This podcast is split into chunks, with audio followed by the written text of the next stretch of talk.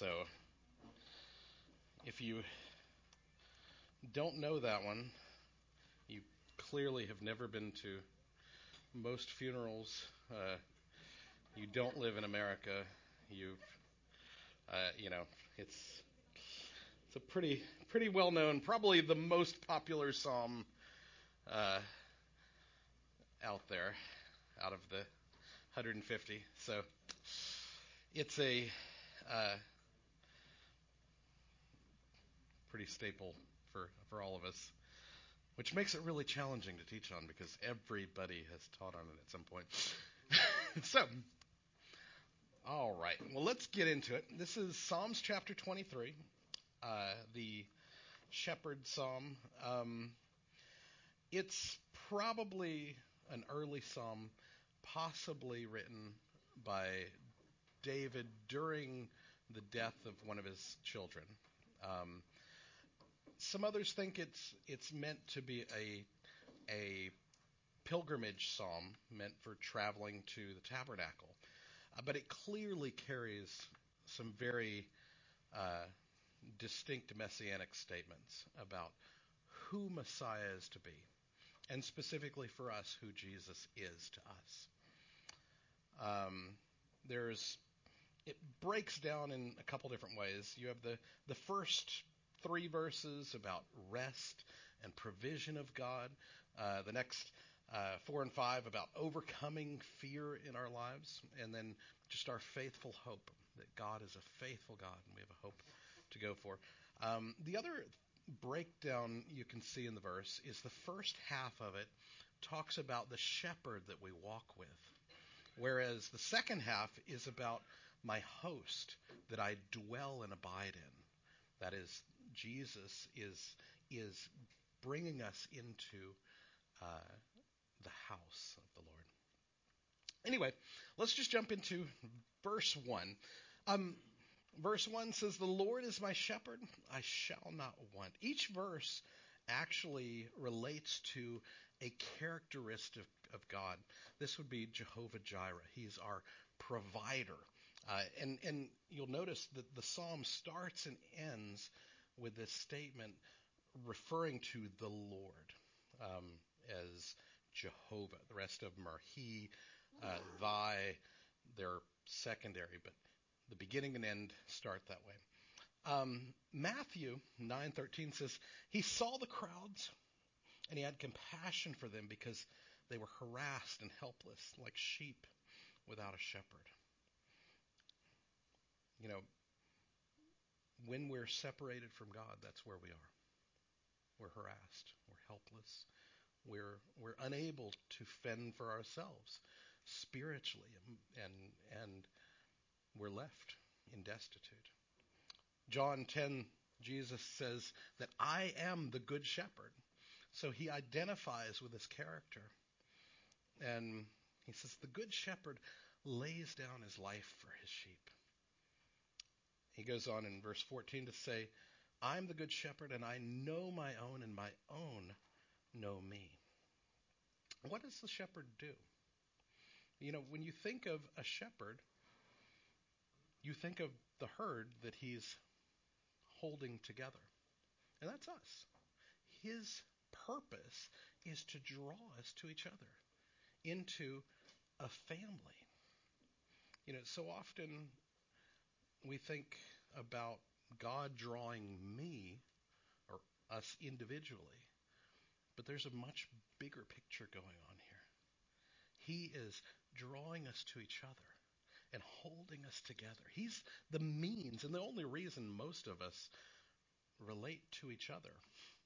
We don't interact in in a lot of common situations. A lot of us have very different lives. But he draws us together and brings unity to us in a in a unique way. He provides for and he cares for us. Um, the herd understands and, and follows the lead of the pasture of the the flock um, of the uh, their provider.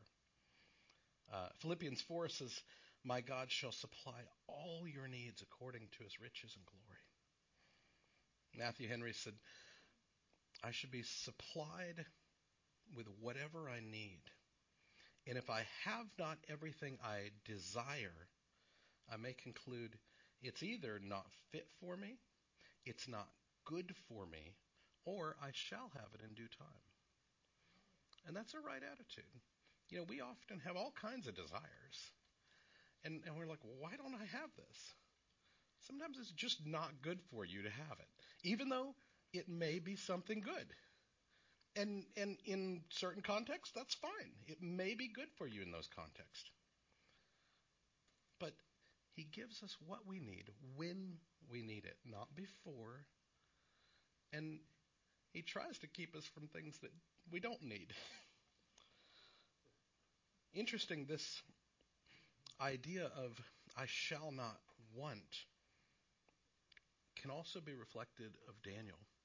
Uh, when you have the writing on the wall, he says, You've been weighed in the balances and you've found wanting.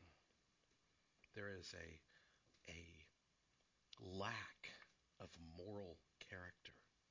There is a, a lack of, of any character for that king in particular. And, and he says, You have missed the whole point of life, and you're found wanting. When we follow the shepherd, we don't lack that. We don't have that want. We're not destitute. Hmm. It's Christ that provides and covers us, makes us usable for the kingdom. Verse 2 says, He makes me lie down in green pastures. He leads me beside quiet waters. This is Jehovah Shalom, the God that is my peace. He makes me. Interesting, lying down for sheep can can relate to the process of, of shearing. You know, to be made to lie down. You know, have you ever watched some guys shear sheep? They grab the sheep, throw them down, and start working on them. It's a forced thing. And I, I get that picture when I read this. He makes me lie down. I, I'm not sure what he's doing. I'm a little unsure about this. But but as he does it, I realize, oh, oh, he's working on me in this way, and and it's it's going to produce something that I'm going to enjoy, right? For for the sheep to shear a sheep, they have all this excess burden of their their uh, fleece, and he's the shepherd is removing that from you.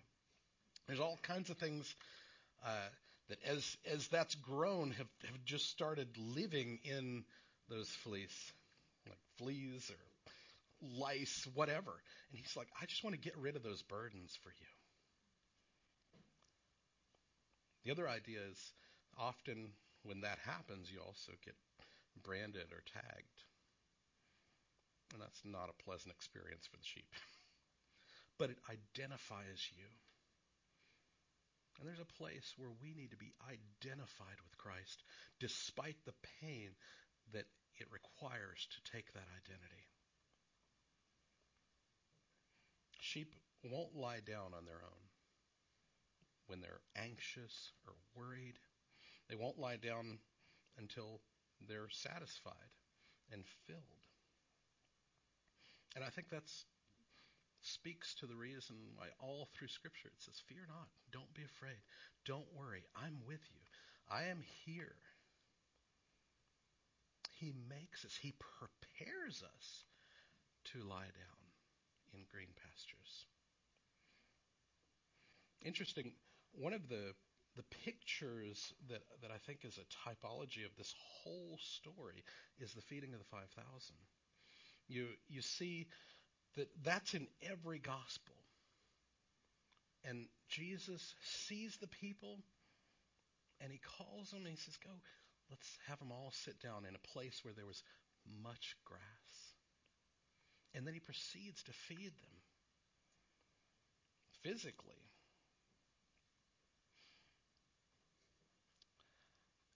And interesting, right after that, what does he do? He takes the disciples and tells them to walk across the water. And he is walking on the water beside them.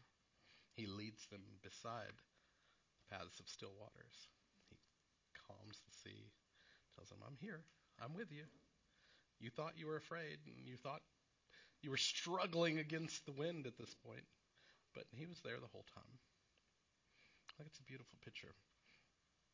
Um, these green pastures often we get the imagery of, of the Irish beautiful lands of, of green pastures, but in in Israel they're not so lush and green. Now we've they've developed some irrigation in the last few years to make that happen. But probably in David's time that wasn't the case. A green pasture in those times had to do with the Mediterranean and the moisture of the Mediterranean coming off the sea and, and getting just enough moisture on the side of the hill that patches of grass would grow.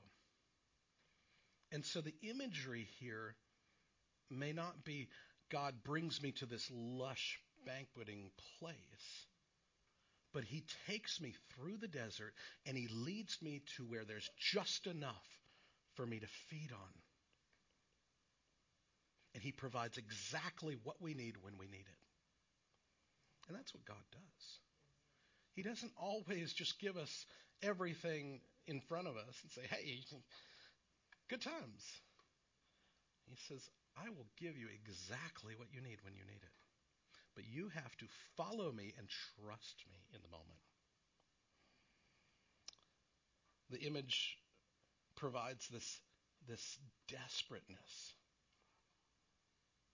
that we need to have as his followers that just cling to the the shepherd.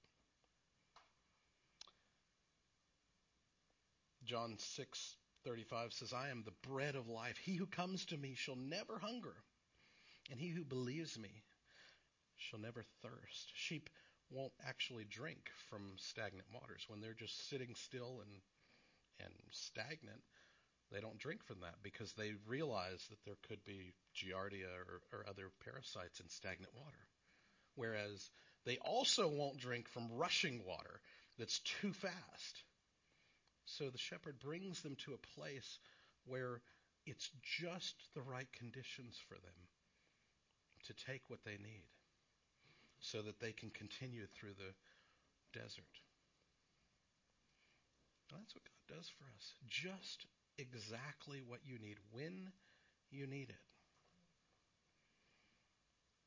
He says in chapter 7 of, of John, he says, If anyone thirsts, let him come to me and drink, and he who believes in me, as scripture has said, out of his heart will flow rivers of living water. But this he spoke concerning the Spirit. Revelation 7:17 says he'll guide them to springs of water. Interesting. It's not necessarily himself that he's guiding them to. He's guiding them to those who can bring overflowing spirit into their lives.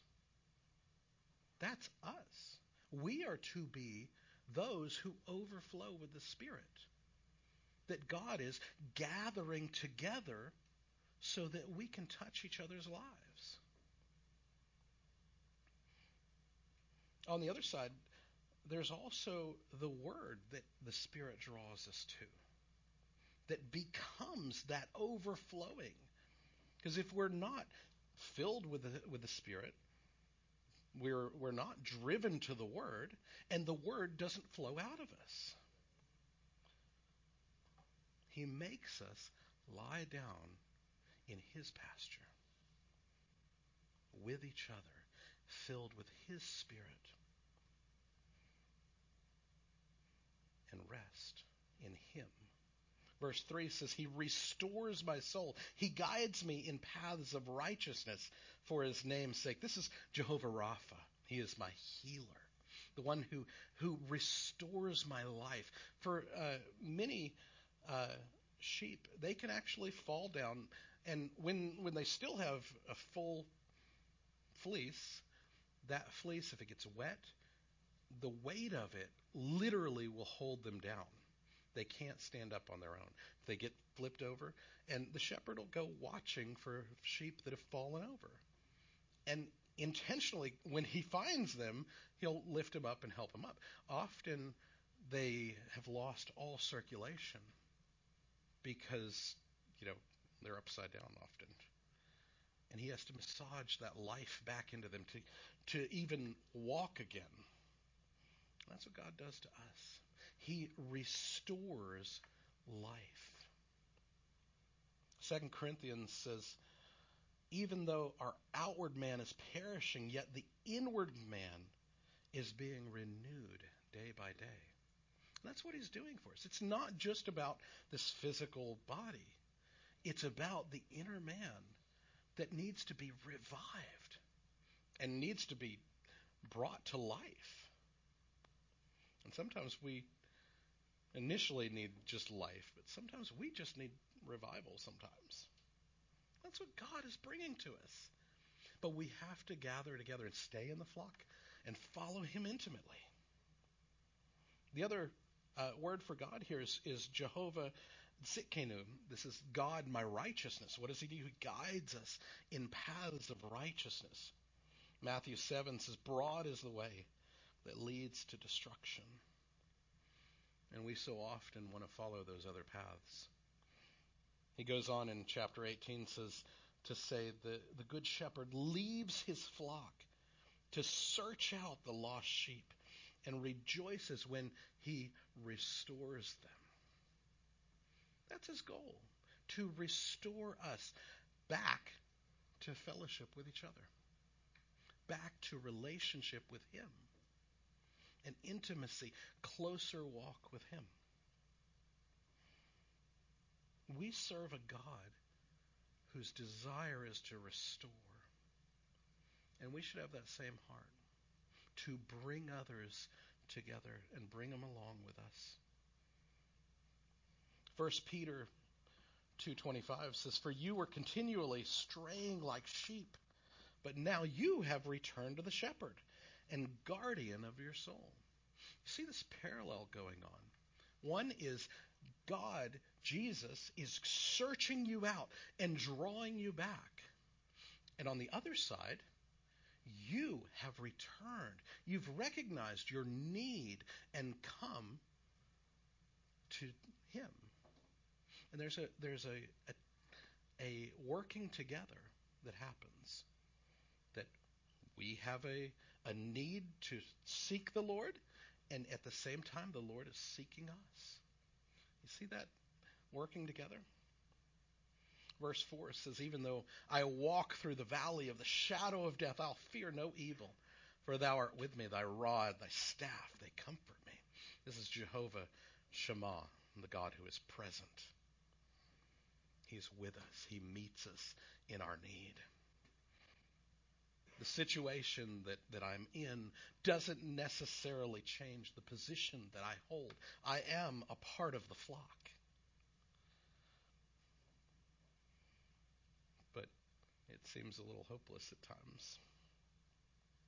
Here, the walk is through the valley. And and the idea, you know, is that we're about to climb the mountain of death. We're in the shadow of it. We haven't gone up it yet. But that's where He's taking us. God is taking us through this life, and His plan is for us to die for Him and with Him. That's the call. And yes, it's a shadow that that we're not sure if we can make it. But he's there beside us, taking us where his plan is to take us up the mountain.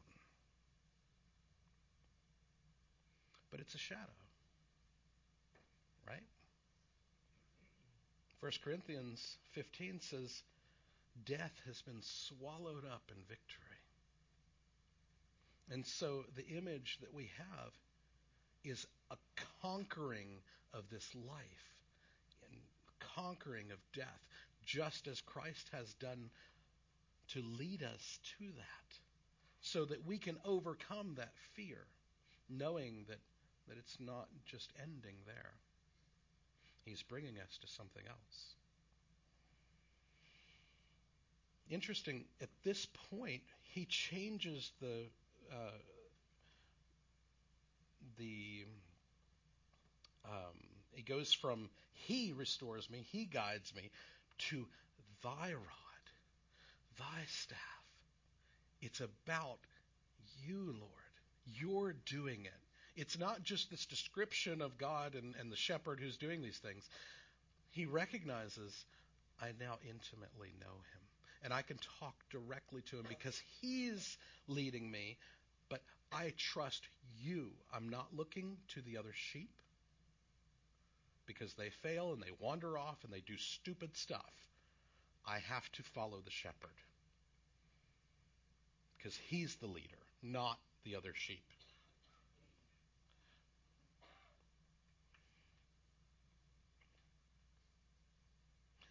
What does he do?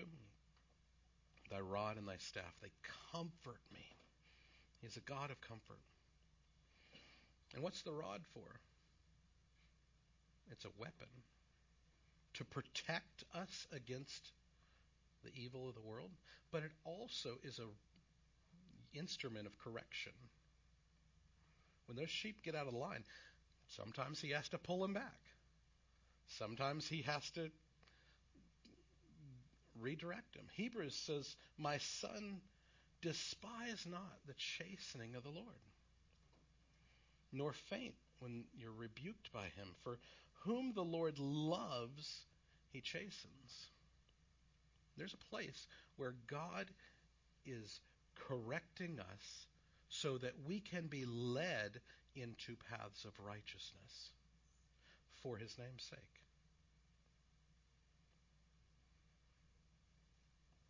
The staff is also used to just pull them out of trouble sometimes. You know, things fall down the hill and you, you can't get to them, and you have the little staff to pull them up. Other times, they actually use the rod to separate the, the fleece so he can search through it and see if there's there's injuries inside uh, on the skin.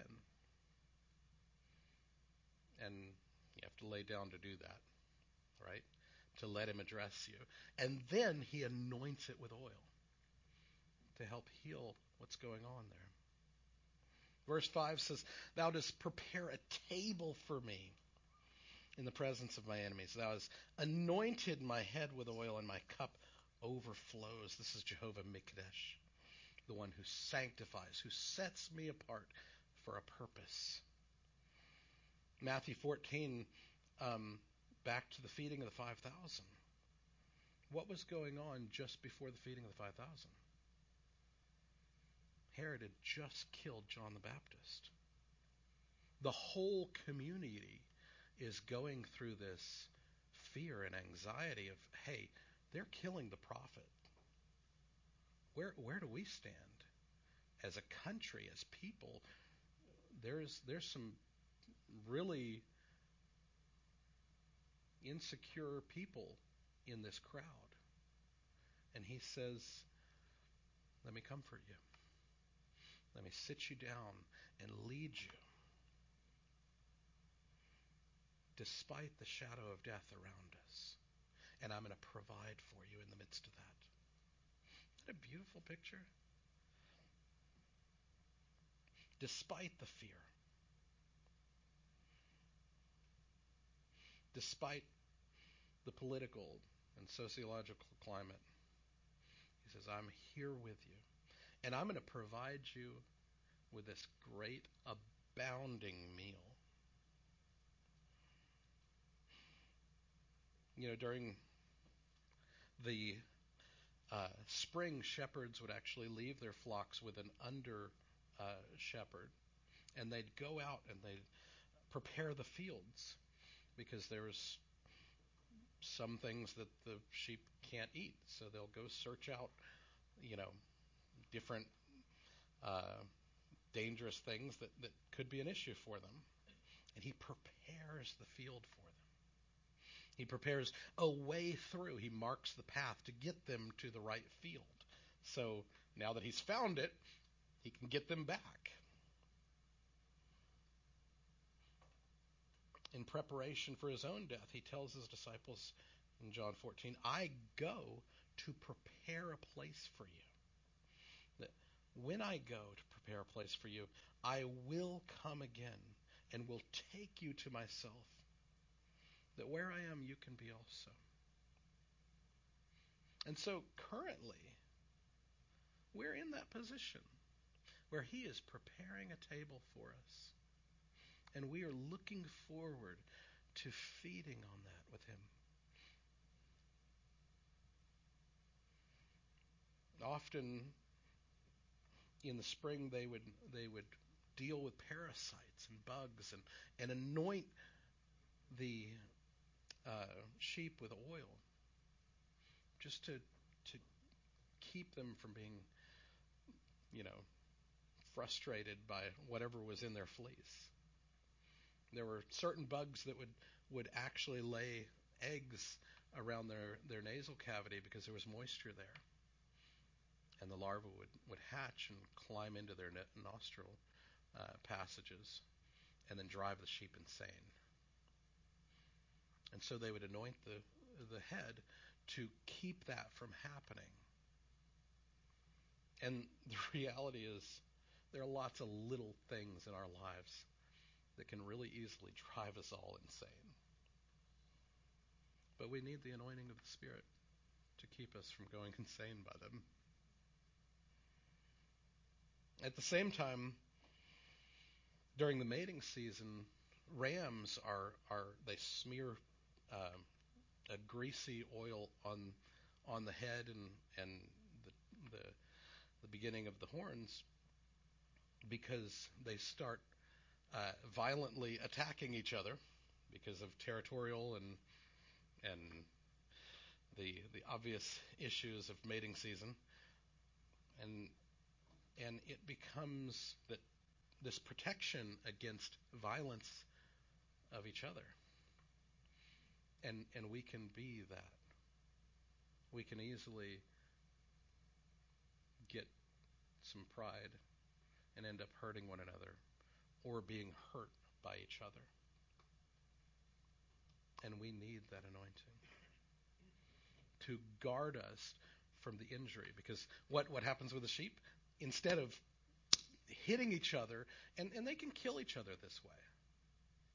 Instead of that, they just kind of slide off. It's like the uh, the the grease when you um, when you're boxing. They put a little bit of grease on their face, so when they get hit, it kind of semi glances off, and hopefully minimizes the damage. That's the idea that we need that anointing to minimize the damage that we do to each other because we're stupid sheep and we do some ignorant things and we need to be protected from each other and we need God's grace and his love and his forgiveness so that we can be that to each other to guard ourselves against one another. And this anointing has to do with setting apart, with protection and provision, being set apart that the Spirit can use you despite the situations that you're in, despite yourself. And we serve a God that is generous in that. So much so that our cup overflows. And that's who we're to be, overflowing with what He's given us. Verse 6 says, Surely goodness and loving kindness will follow me all the days of my life, and I will dwell in the house of the Lord forever. This is Jehovah Nisi. He is the banner over me, He's the house under whom I dwell.